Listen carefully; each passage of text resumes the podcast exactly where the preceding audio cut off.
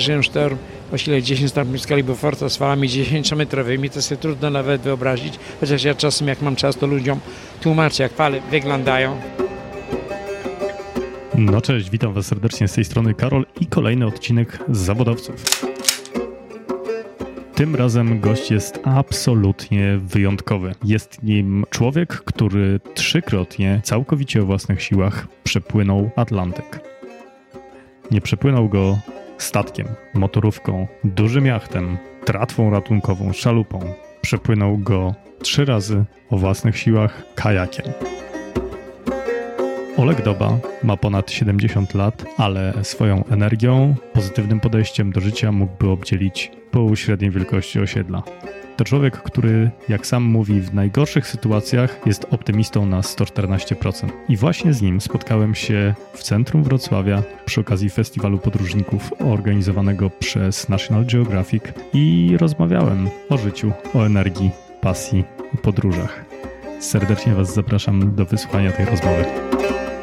Ale, ale chciałbym Wam serdecznie podziękować za wszystkie wiadomości i komentarze, które wysyłacie, za komentarze na iTunesie, no i za to, że jesteście. Jeszcze raz wielkie dzięki, miłego słuchania, do usłyszenia już niedługo.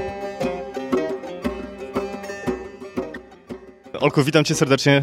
E, bardzo dziękuję, że przyjąłeś zaproszenie do podcastu Zawodowcy. No tak, przyjąłem zaproszenie, jesteśmy nad y, Odrą, no i jest dobrze. E, właśnie e, skończyliśmy, skończył się festiwal podróżników National Geographic, na którym miałeś swoje wystąpienie. Jak wrażenia? No ciekawie, ja tutaj przyjechałem tylko na kilka godzin, no bo y, zostałem skuszony, no i ciekawie, no, nie miałem czasu być na żadnym innym wystąpieniu, tylko na swoim, ale chyba byli, no ci co byli na spotkaniu byli zadowoleni, bo potem jeszcze y, dużo zdjęć, tam podpisy, y, książki, no i takie luźne rozmowy i czas szybko mm, leciał, także y, chyba było obopólne zadowolenie. A co dają Ci spotkania z ludźmi? I tak mi ludzie pytają, skąd ja biorę tą energię y, różną taką, którą tak tryskam. Mówię, od was, od ludzi. Ludzie przychodzą radośni, serdeczni, chcą się czegoś dowiedzieć, no i tyle energii mi przekazują, że ja mam tego aż za dużo, no to potem rozdaję trochę innym, no i to tak się nawzajem na, napędza. Wiesz co, y, jesteś chodzącym wulkanem energii i mówisz, że to od ludzi ta energia, czy skądś jeszcze? A jak mnie pytają tak, y, no z innego źródła, no mówię, abstynentem nie jestem i chleb jem, y, suchy chleb popijam piwem, no i rura do przodu. Zawsze taki byłeś? No i no, starałem się mm, y, koncentrować na celu, jaki chcę osiągnąć, nie? żeby nie... Mm, ja uważam tak, jak chcę coś zrobić, to y, nie szukam usprawiedliwienia, dlaczego tego nie mogę zrobić. I to jest bardzo ważne, bo ludzie czasem, ja tak mówię, że mam takie trzy stopnie do zrealizowania jakiegoś ambitnego celu. Trzeba mieć marzenia, co tym każdy ma, zamienić je w ambitne plany, potem te plany do, dobrze się przygotować do ich realizacji i potem je skutecznie realizować. Ale w tym trzecim punkcie to jest taka pułapka, bo dość często ludzie się skupiają na szukaniu usprawiedliwień, dlaczego czegoś nie mogą zrobić. Ja to tak mówię, że ładują się w ślepą liczkę. Jak my chcemy dokądś dojechać, a wjedziemy w ślepą liczkę, to co? Trzeba w końcu się zorientować, że to jest ślepa uliczka, wycofać się i w dobrym kierunku. I nie szukajmy czasem usprawiedliwień, dlaczego nie mogłem, czy nie mogłam czegoś zrobić, czy dojechać, czy osiągnąć coś nie, w życiu. To w różnych dziedzinach działa. I bo na tym się koncentrujemy. Nie? Tylko trzeba tą szybko, tą ślepą liczkę, czy przeszkodę, czy coś ominąć, przeskoczyć to i ten ambitny cel, żeby to było u nas tego. A czy porażki dla Ciebie istnieją, czy jak do nich podchodzisz? A pewne, że są.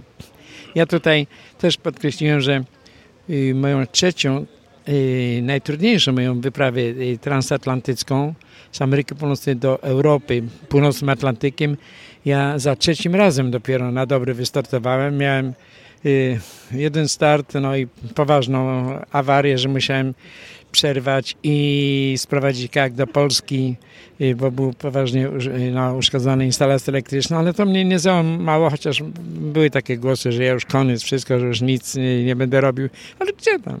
To były drobne, różne przyczyny, ale się zbiegły razem. Mhm. Także no, powiedzmy, no, rok później wyruszyłem dalej, ale znowu mi tam nie pozwalało coś, bo sztorm za szybko mnie przytrzymał przy brzegach Ameryki. No to schowałem się w marinie. No i trzeci raz, no trzeci start do trzeciej transatlantyckiej wyprawy kajakowej już skuteczny. Także byle co, ja mam dość dużą wyobraźnię, ale nie będę mówił, co by mogło mnie tak naprawdę załamać. Mm, nie będziesz mówił, czy nie wiesz? Y, Nie, nie będę mówił, bo to y, wyobraźnię mam dużą, także mogę rozwijać to, ale na razie jeszcze nic takiego mnie nie spotkało, chociaż to, jakie ja miałem problemy, kłopoty, to by nie jedną osobę załamało, ale mnie nie. Mówisz o kłopotach związanych z twoimi wyprawami, czy o w ogóle życiu? I tu akurat y, chyba o te wyprawy chodzi, bo nimi tak trochę nawojowałem i w Polsce i na świecie. I one taką sensację budzą, te trzy transatlantyckie wyprawy kajakowe. A pamiętasz ten pomysł, kiedy wpadłeś, kiedy pomyślałeś, że e, przepłyniesz Atlantyk? I jeśli chodzi o początek tego, to przyznam się z ręką na sercu, że to nie był mój pomysł. No, bo kiedyś mnie skusił do, do próby przepłynięcia oceanu. Paweł Napierała, nieznany mi człowiek, ale no, yy, to jego, jego był pomysł.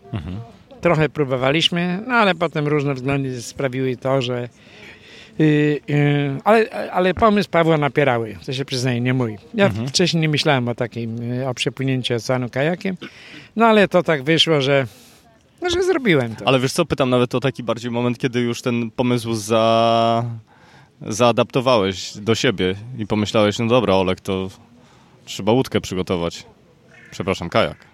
I to było tak, że yy, był pomysł yy, Pawła, on miał z kolegą ruszyć, ale to yy, się wyszło tak, że a przede wszystkim tak, ja jestem inżynierem mechanikiem, a Paweł Napierała był wtedy pracownikiem naukowym Uniwersytetu w Zielonej Górze w katedrze filozofii i on filozof, ja inżynier, no to zdarzenie było dwóch no, całkiem innych światów i sposobu myślenia, podejścia. Bardzo się różniliśmy, ale no, ciekawy człowiek i próbowaliśmy realizować ten jego pomysł, bo to był jego pomysł. No także no, nie wyszło nam z różnych powodów. Potem on próbował na specjalny dla niego zbudowany kajak. No też tam no, nie wyszło. No potem mówię, jak to nie można. No to wtedy ja zacząłem się. Jego pomysł, jego realizacja była, no nie dał rady, no to ja mówię, no trzeba się przygotowywać inaczej, po mojemu. No i zrobiłem. Czyli e, marzenia z planem, tak? Dobrze z... przygotowanym. Marzenia w zasadzie to może u mnie to nie marzenia, ale takie ambitne plany to y, powstały dopiero po zakończeniu tej przygody z Pawłem Napierałą i jego działaniach. Jego pomysł, jego to, no niech robi, niech działa, nie? Nie wtrącałem się, Mhm. ale jak już nie wyszło, no to żeby jemu nie zakłócać, nie? No to potem ja mówię, co nie można, no to y, postanowiłem wtedy się wziąć, no i, i, i, i pokazałem, że można. A pamiętasz e, takie chwile zwątpienia podczas tej pierwszej wyprawy? Miałeś coś takiego w ogóle? Ja tak w ogóle pytany o to, czy miałem jakieś zwątpienia, czy kryzysy, to ja tak mówię, że nie, w żadnej wyprawie nie miałem, chociaż miałem wiele różnych obiektywnych em, problemów. Wątpliwości, tak? Bo mi się coś... Nie, nie, wątpliwości nie, ale y, jak mi się coś urwało, no to jest obiektywna y, sprawa, że można by się załamać tym, czy do, no, mieć przyczynek do przerwania, y, czy, czy powiedzmy względy no, takie pogodowe, jak sztormy różne mnie gnębiły. Ale ja tutaj odpowiadam na to, że ja sam nie miałem żadnego kryzysu takiego psychicznego, i że żebym chciał, żebym miał dosyć, i żebym chciał przerwać albo nie mieć tego już, już więcej w planie takiegoś pływania, także tego typu nie miałem ani razu. A ja to mówię tak, że ja do każdej wyprawy przygotowywałem się długo i wszechstronnie, gdzieś tak po 2-3 lata. I to były naprawdę mnie dużo kosztowały te wyprawy, nie tylko finansowo, ale wszechstronne przygotowanie. I ja tak mówię obrazowo, że ja byłem przygotowany tak na 150% do, do wyprawy. I jak teraz miałem no, y, że sztorm mnie gnębił, nie? no to mi psy- psychika mi spadała ze 150 na 140, czasem trochę mniej na 135. Jak mi się coś jeszcze urwało, to na 120. Tak najmniej to, tak gdzie ja tak mówię, że na 114. Czyli ani razu poniżej 100 No. i pozytywizmu. Nie? No to, czyli ani razu, tak dosłownie, nie miałem kryzysu, y, załamania, że już chcę przerwać to albo już więcej nie chcę nic. Nie, ani razu. A kto cię tego nauczył, Olek? No ja myślę, że mm, ta konsekwencja podejścia i stawiania sobie ambitnych, ale realnych celów, bo to nie był nierealny cel dla mnie. Może dla wielu osób to było faktycznie niemożliwe. No, jak to tam przepłynąć ocean i to zmierzyć się z takim, jak ja mówię, yy, przeżyłem sztorm o sile 10 stopni w skali Beauforta z falami 10-metrowymi, to sobie trudno nawet wyobrazić, chociaż ja czasem jak mam czas, to ludziom tłumaczę, jak Na te fale wyglądają. wyobrazić, prawda? Yy, tak, no, no to tłumaczę, ale yy, stopniowo się przygotowywałem ja i kajak. Przerabiany był.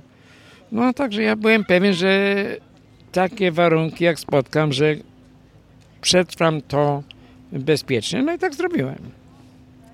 Ja nie mam tendencji samobójczych. Nie chciałem zginąć wcale. Nie. A, ja mówię tak. Ja zdaję sobie sprawę z ryzyka tych wypraw, ale nie jestem ryzykantem, żebym coś robił, że a może się uda, Mhm. może się nie uda. Nie. Pewnie, Jakbym, wie, jakbym wiedział, że to przerasta moje możliwości, to bym powiedział dziękuję. Czyli pod tym względem myślisz to już zrobiłem, wiele zrobiłem, nie chcę. Za duże ryzyko. No nie, nie, nie Ale wiesz, pytałem bardziej o to, skąd u ciebie te 140% zawsze? Yy, No to, to właśnie to po, pozy... Ale yy, wiesz dlaczego, Olek, pytam? Dlatego, że zobacz, no przecież mówisz, albo widzisz szklankę do połowy pustą, albo do połowy pełną, a ty ją widzisz nawet pełną w momencie, jestem kiedy ona jest prawie pusta. optymista, tak. Nawet mam tutaj z różnych takich yy, hmm, opasek jedne, że jestem optymistą. Tutaj taka zielona. No A nawet, a nawet no. z, yy, Super uzys- bohater. uzyskałem kiedyś tytuł yy, super optymisty kilka lat temu. No także no jestem optymistą, bo, bo no, optymiście w zasadzie. Ale le- nie, no, ja cię będę drążył e, z tym pytaniem. Skąd, dobrze. skąd się to u ciebie wzięło? Ty byłeś taki zawsze? No, Jak pamiętasz siebie, nie wiem, w liceum, w, w no, szkole, z, na z doświadczenia życiowego, że yy, jak chcę coś zrobić, to podejmuję się czegoś takiego, co jest realne, a duża frajda jest zrobienie czegoś, co jest trudne do osiągnięcia. Bo z łatwego celu to mamy taką frajdę, mamy, ale mamy taką, no, im y, łatwiejszy cel, tym słabsza frajda. A im trudniejszy, i czy powiedzmy no, zrobiony po raz pierwszy w życiu, że ledwo tam daliśmy radę, nie? to wtedy jaka ogromna frajda jest. Tak jak ja mówiłem, że po tej mojej trzeciej wyprawie przez ocean, jak jechałem, ja wracałem już do, y, do Polic i przejeżdżaliśmy z kajakiem przez Mógłbyś Paryż. to powiedzieć jeszcze raz właśnie, y, tą, tą sytuację?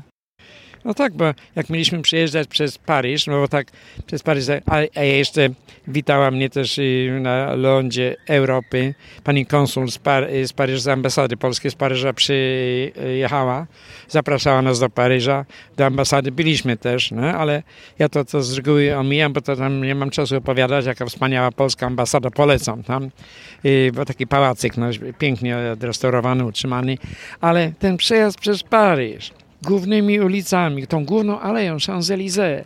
Na końcu jej jest y, łuk triumfalny. Ja w Paryżu byłem no, kilka razy, także trochę z nami wiedziałem, że tam musimy tamtędy jechać.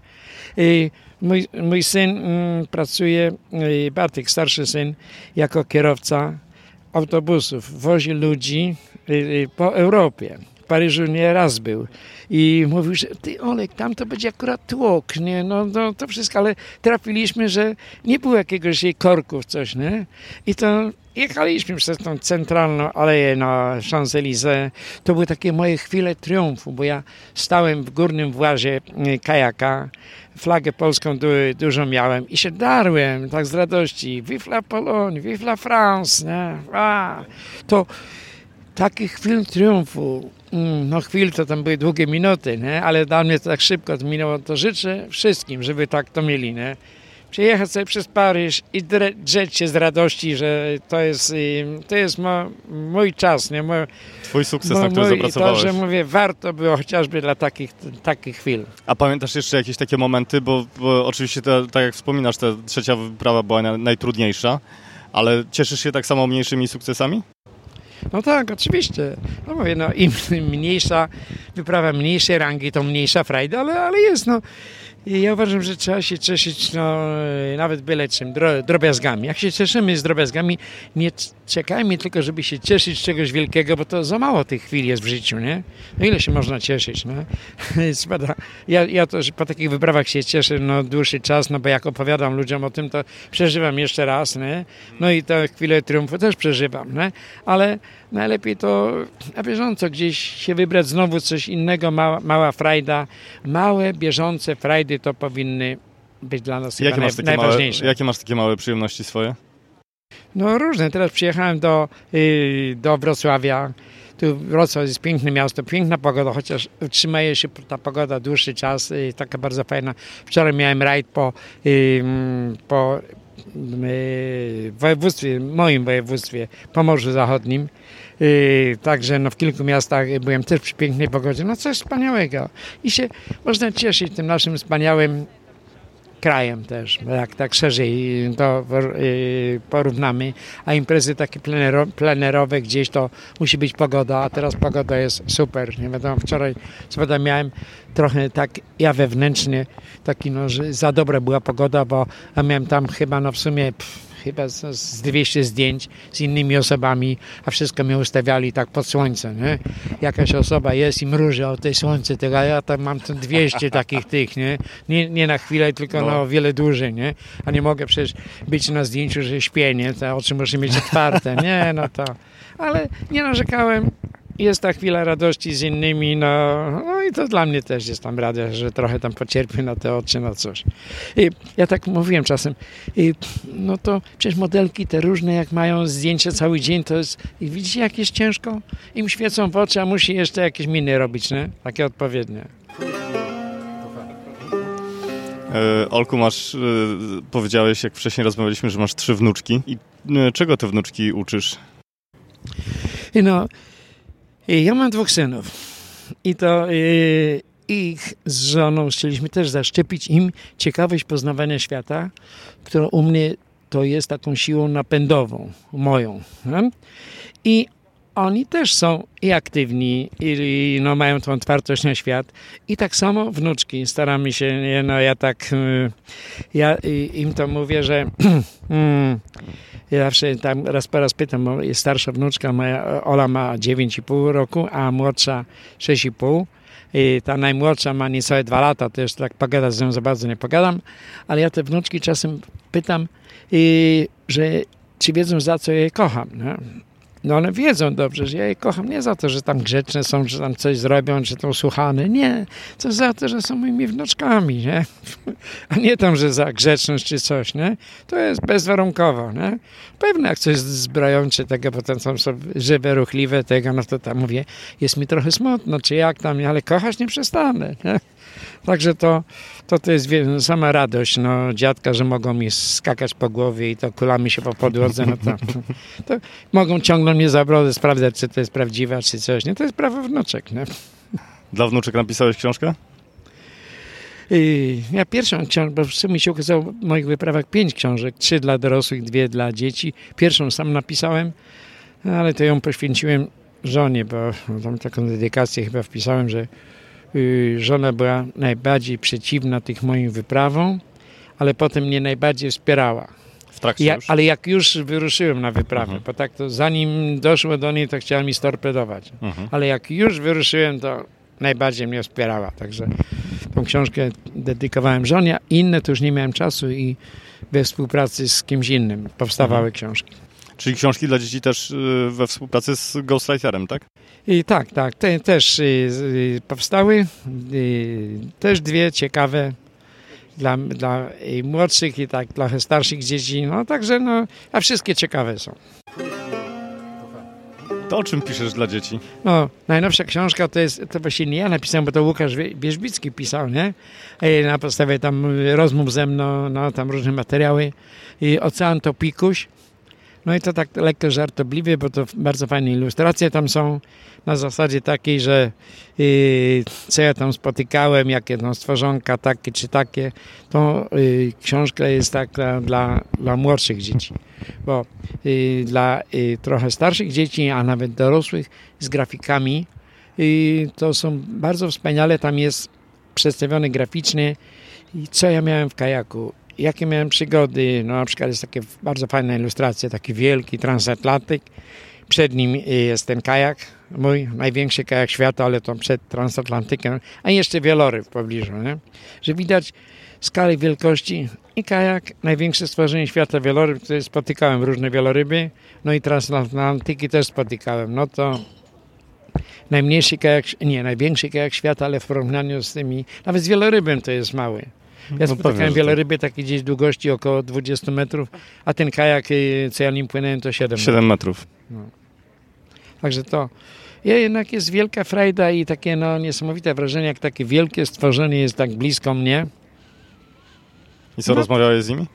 Mm, No nie, ale i jak po raz pierwszy, ja tak czasem ludzi pytam, a tobie się też pytam, czy miałeś takie wrażenie kiedyś, że ktoś ciebie obserwuje, czułeś czyjś wzrok z tyłu? Pewnie.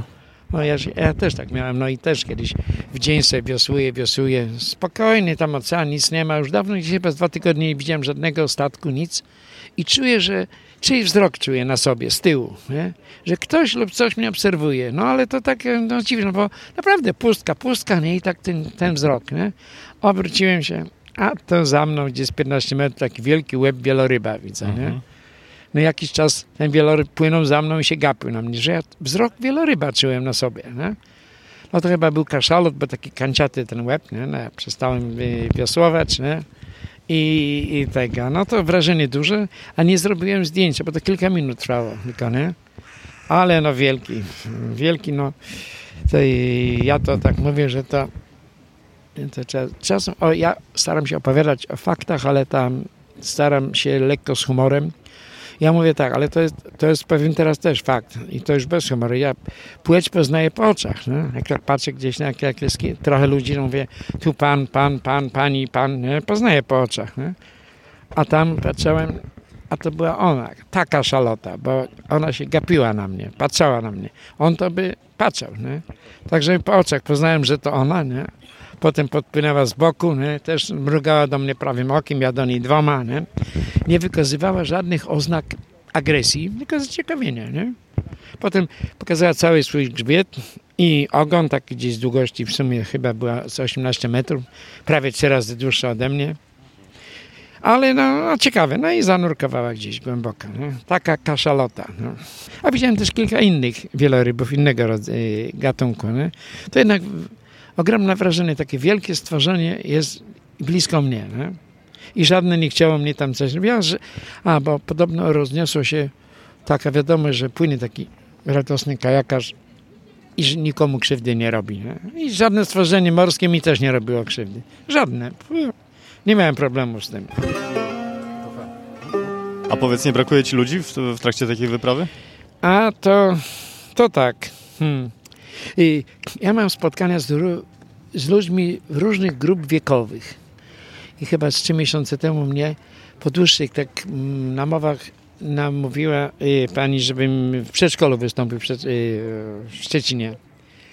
I no, y, z, namu- y, no, zjawiłem się w przedszkolu, to dzieci ustawili tak no, na dużej sali, gdzie jest 50 dzieci na 50 na, na podłodze i tak gdzieś chyba z dziesiątka mi odśpiewała taką piosenkę żeglarską, ale z takim zaangażowaniem śpiewają, tak tam liny ciągnęły, tak tam na niby, nie? No. Ale tak, no nie tak, że na odbębnienie, nie? Tak widać było, Tak, że no długo ćwiczyli, tak z przejęciem właśnie, nie? Potem ja usiadłem między nimi tam, a pokazałem tam trochę zdjęć, tam mały filmik, nie? Potem one mi, miały mi zadawać pytania, a ja patrzę, las rąk, nie? O, No i o co pytają dzieciaki? A, a byłem im, ograniczony czas. Mówię, nie ma szans, żeby one mi zadały tyle pytań, nie? Co trzecie pytanie było o rekinach. Ja mówię o rekiny takie, tego, a rekiny, niech pan powie jeszcze o rekinach, nie? No, ale jedna dziewczynka mnie zaskoczyła. Zadała mi takie pytanie, którego jeszcze mi nikt nie zadał. Właśnie miałem o to zapytać. I teraz tak, mnie się pyta tak. Aha, ja tak klęczałem między nimi, nie? tak żebym był tak na ich wysokości, nie tam stojąco, nie?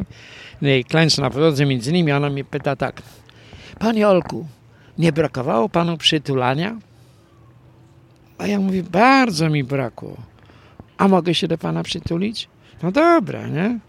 Ja ona się przytuliła i zaraz pełno dzieci, nie? Jak ja się wtedy fajnie poczułem, nie? Taka mała tutaj, nie? A trafiła samo sedno, czy mi brakuje przytulania, nie? Też ja dlatego zapytałem ciebie o to, czy nie, nie brakuje ci ludzi podczas tych podróży, bo wydajesz się I to być była kimś... ta odpowiedź właśnie, nie? Jak wróciłem do domu, to żony mówię, ty jakie fajne spotkanie w przedszkolu, nie? No. Kurczę, niesamowite. Tak się czułem fajnie. A te pani nauczycielki mówiły, też się poczuły tak, no, i tak jakoś miło, nie? że taka, ta, takie fajne pytanie mi zadała. Bo wiesz, bo wydajesz się być człowiekiem, który oddycha ludźmi. No tak, ja nie, nie jestem typem samotnika. Chętnie tak, no, jestem i z ludźmi i tam, yy, no, tak mi się pytają, jak ja taki i ruchliwy, i, i, i yy, serdeczny z ludźmi mogę sam wytrzymać i to jeszcze na takiej małej powierzchni. Mam dużą zdolność adaptacji chyba. Mógłbyś opowiedzieć, jak wygląda taki twój standardowy dzień na kajaku? Jak płynąłeś przez, przez Atlantyk? Ja nazywam się Doba. Ja najchętniej to mówię o dobie, a nie tylko sam dzień. To o No bo- tobie, gdybyś mógł opowiedzieć. Yy, No to bo jeśli tak, to od razu powiem, że w tropikach to najprzyjemniejszą porą doby była dla mnie noc. Bo w dzień to ja się musiałem chronić od słońca. Taką białą koszulę z długowymi rękawami, białe rękawiczki, jeszcze kapelusz, jaki, to, jaki cień sobie robiłem. Nie? No bo ten i, no, niesamowity, nieznośny upał y, stały. Nie? A w, jak już słońce się schowało, mogłem się wreszcie rozebrać i na, na goło być, nie? bo tam ciepło, ładnie. Y, ale mm, i ja wtedy najchętniej wiosłowałem w nocy, bo już nie, mogłem być cały goły, a noc y, tam mniej więcej tyle co dzień, po 12 godzin. Ale tą noc musiałem mieć tak i na spanie, na wiosłowanie. Yy, no to tak, Na noc była zawsze wody? za krótka. Za krótka. A z ocalaniem. Bo ja wodę czerpałem z oceanu, a woda oceaniczna jest bardzo słona, ma gdzieś tak 35 promili soli. Ja tak mówię namacalnie, to tak gdzieś 5 razy bardziej słona niż woda w Bałtyku. Pa, paskudnie słona, ale miałem ocalarkę o napędzie elektrycznym, jak mi one wysiadały, bo tam za każdym razem mi coś wysiadało, to miałem zapasową ocalarkę o napędzie ręcznym. Więc jak tą ręczną, to po 8 do 12 godzinach wiosłowania, bo na dobę tyle tak gdzieś y, wiosłowałem średnio, to potem jeszcze 2-3 godziny pompowania, żeby mieć co pić. No. No ale to wspaniałe urządzenie te ocalarki, że umożliwia y, mm, pozbycie się z tej wody oceanicznej soli. A jest y, okropna ta woda, jest tak, tak słona, że no, że ten nie sposób, ale ja się mniej myłem, no bo nie miałem innej, także do mycia to właśnie używałem tą. I, ale jeszcze co, e, A propos- mydło się nie, nie pieni, ja miałem szampon, najlepszy Aha. szampon świata. Jaki? W takim dużym sklepie w Tesco na najniższej poziomie za 2,80 chyba, nie? Najlepszy do wszystkiego, nie? No. Bo nie wiem nawet jaka Mógłbyś firma, ale tą- na, najtańszy. Mógłbyś opowiedzieć tą historię o tym, jak y, nie myłeś się przez te y, kilkanaście dni? E, hmm. No, e, jest tak, że mm, e, jak mnie ludzie o różne rzeczy pytają i między innymi też ekolodzy, jak to o sprawy mm, zanieczyszczenia oceanu, nie? Higieniczne nazwijmy to. No i jak mnie pytają też o jak jem, piję, no to trzeba coś innego robić, nie? To, to, to te produkty jakieś, no mówię, jak osikanie, nie? O, też w przedszkolu jakiś tam taki mały y, obywatel mnie spytał, panie, jak pan sikał? No To ja miałem taką małą butelkę litrową z obciętą górą, a co wysikałem, to zaraz za burtę, nie? To prawdziwa odpowiedź, nie? A te grubsze potrzeby, no to grubsze opowiadanie, zależy gdzie, y, ile mam czasu opowiadać, ale pytali mnie kiedyś Słuchaj, o w to, podcaście mamy naprawdę sporo czasu, a my mamy jeszcze 25 minut. a ekolodzy mnie o to pytali, więc jak ekolodzy, to ja mówię tak, no miałem największy kajak świata, to ja na rufie miałem taką tojtojkę, czyli taką, taką y, kabinę, jak to gdzieś czasem są, nie? No i pełzłem tam, no i co, co się załatwiłem, co zamykałem i, i dalej, nie? A oni, panie, naprawdę pan tak robił? A, co, co, ja miałem to G wozić z jednego końca oceanu na drugi, no i no nie, no niemożliwe, nie? Ja mówię, że ja rąbałem prosto do oceanu, nie? Ale jak ja koledzy mówię, nie używałem papieru toaletowego. No? Ale mm, no, trzeba y, się umyć i ja... Y, A myjesz się w wodzie słonej? Ja wtedy tak i jak y, w tej trzeciej wyprawie, w tym trzecim starcie, to miałem bardzo ciężkie warunki i tak, bo były bardzo zimna woda, silne zimne wiatry i od północy, tak od strony Grenlandii i od wschodu, także ja przez trzy tygodnie w ogóle się nie myłem, a po załatwianiu się musiałem się, jak nie używałem papieru, musiałem się umyć. I mimo, że to było bardzo zimno, bardzo zimna woda, no to ja tak mm, się pytam, no to co ja wtedy miałem najczyściejsze, jak musiałem się załatwić tam no i, i tego. No właśnie tam tylko tak się w ogóle nie myłem, dopiero jak po trzech tygodniach dopłynąłem do Golfstromu, to już ciepły prąd yy, zatokowy, no to już, ja, to jest ogromny prąd, to ja trzy doby wpływałem tak powoli, coraz, coraz lepiej, coraz lepiej, coraz cieplej mnie ten niesie w dobrym kierunku, z nos. Także yy, tak to jeśli chodzi o to wydalanie. Hmm, to no różnie, no bo przecież normalnie, jak się je, pije, to trzeba no, co innego robić, no. Także nie, nie woziłem tych ekstrementów no, ze a sobą. czytasz na, w trakcie takiego rejsu? Ja w tych trzech wyprawach miałem ze sobą tą samą książkę stale, ale nie do czytania, tylko jej tytuł był Jaka to gwiazda. W niej były opisane i wszystkie gwiazdozbiory, na które kiedyś ludzie podzielili i, no, i niebo, na noce, mhm. I, ja rozpoznawałem inne gwiazdozbiory, których tu w Europie nie widać, bo one są pod horyzontem. Jak ja byłem daleko na południu, to nowe. Na przykład Krzyż Południa znalazłem, fałszywy Krzyż Południa, tam i inne takie, co tu nie widać. Nie? A jak ja byłem daleko od oceanie, w pobliżu nie było żadnych tam świateł, nic, to ja swoje światło wyłączałem. Wtedy była absolutna ciemność i tych gwiazd było jakby o wiele więcej. Nie było rozproszonych świateł, nie? a że gwiazd mnóstwo. Nie? No coś, coś wspaniałego. A ile też spadających gwiazd widziałem? A, bo to meteory, trzeba wtedy pomyśleć tam, tam o różnych rzeczach, no, no, no fajnych i, i tyle. A płaczesz czasami? No, żeby przepukać oczy, nie, no, czas, czasem mi się zdarzy, jak mm, nawet w rozmowach czy wywiadach, jak poruszę jakiś, yy, ja sam taki no, drażliwy temat, to czasem muszę przerwać wypowiedź, bo nie daję rady, bo się za bardzo wzruszę. Yy, no cóż, yy, no jestem z kamienia, także także yy, zdarza mi się czasem yy, no czasem dość niespodziewanie, no, że nie mogę o niektórych rzeczach powiedzieć. No. Jest coś, o co cię nikt nie zapytał, a chciałbyś o tym powiedzieć ludziom?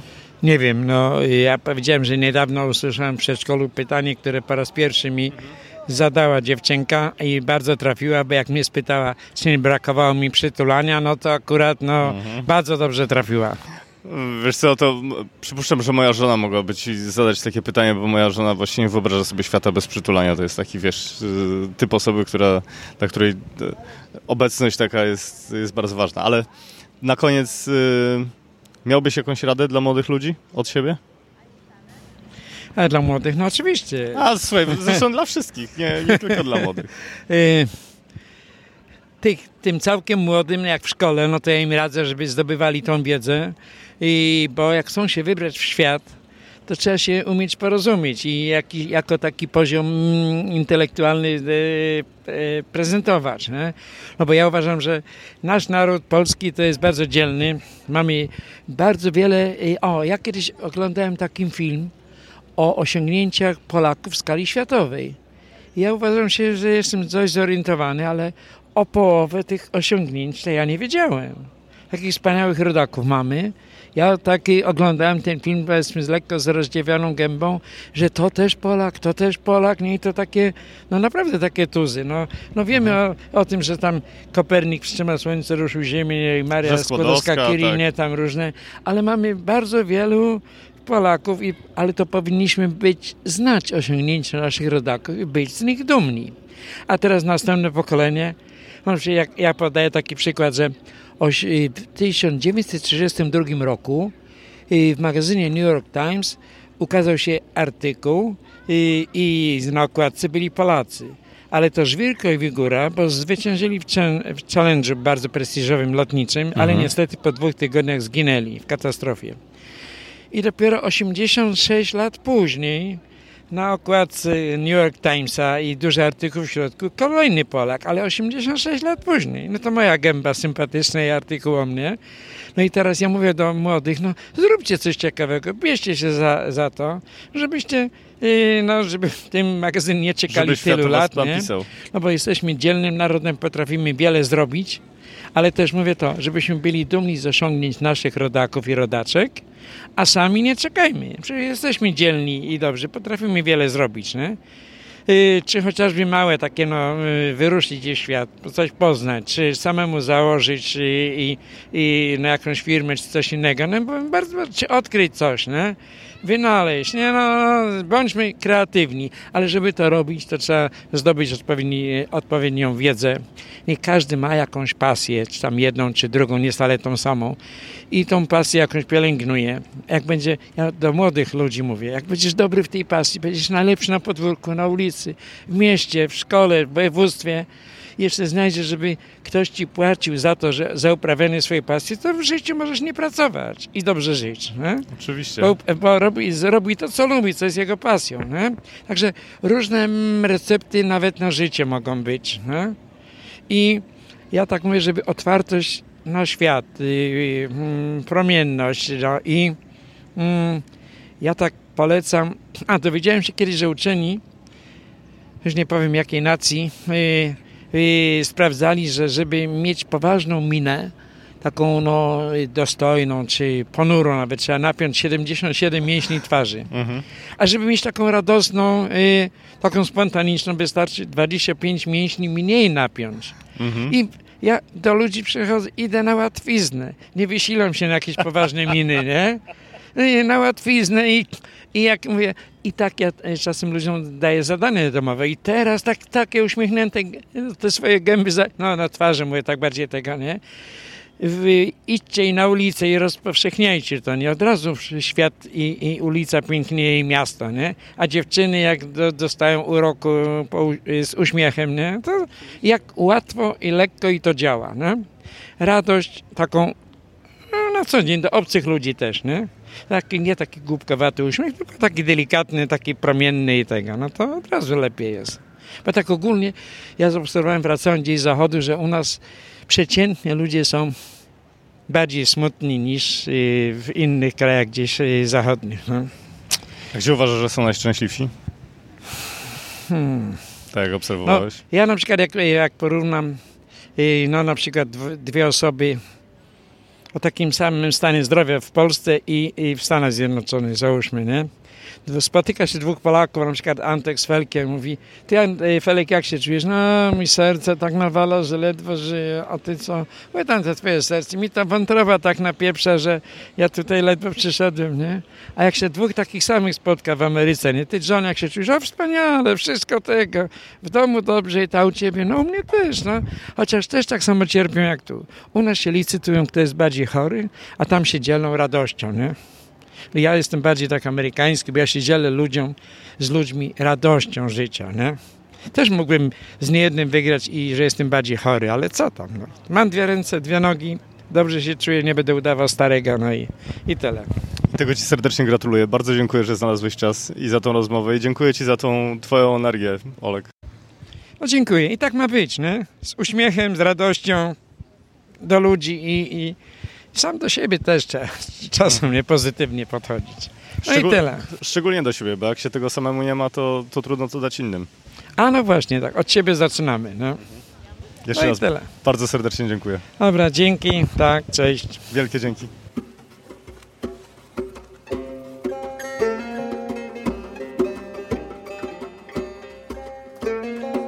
Jak podobała Wam się ta rozmowa?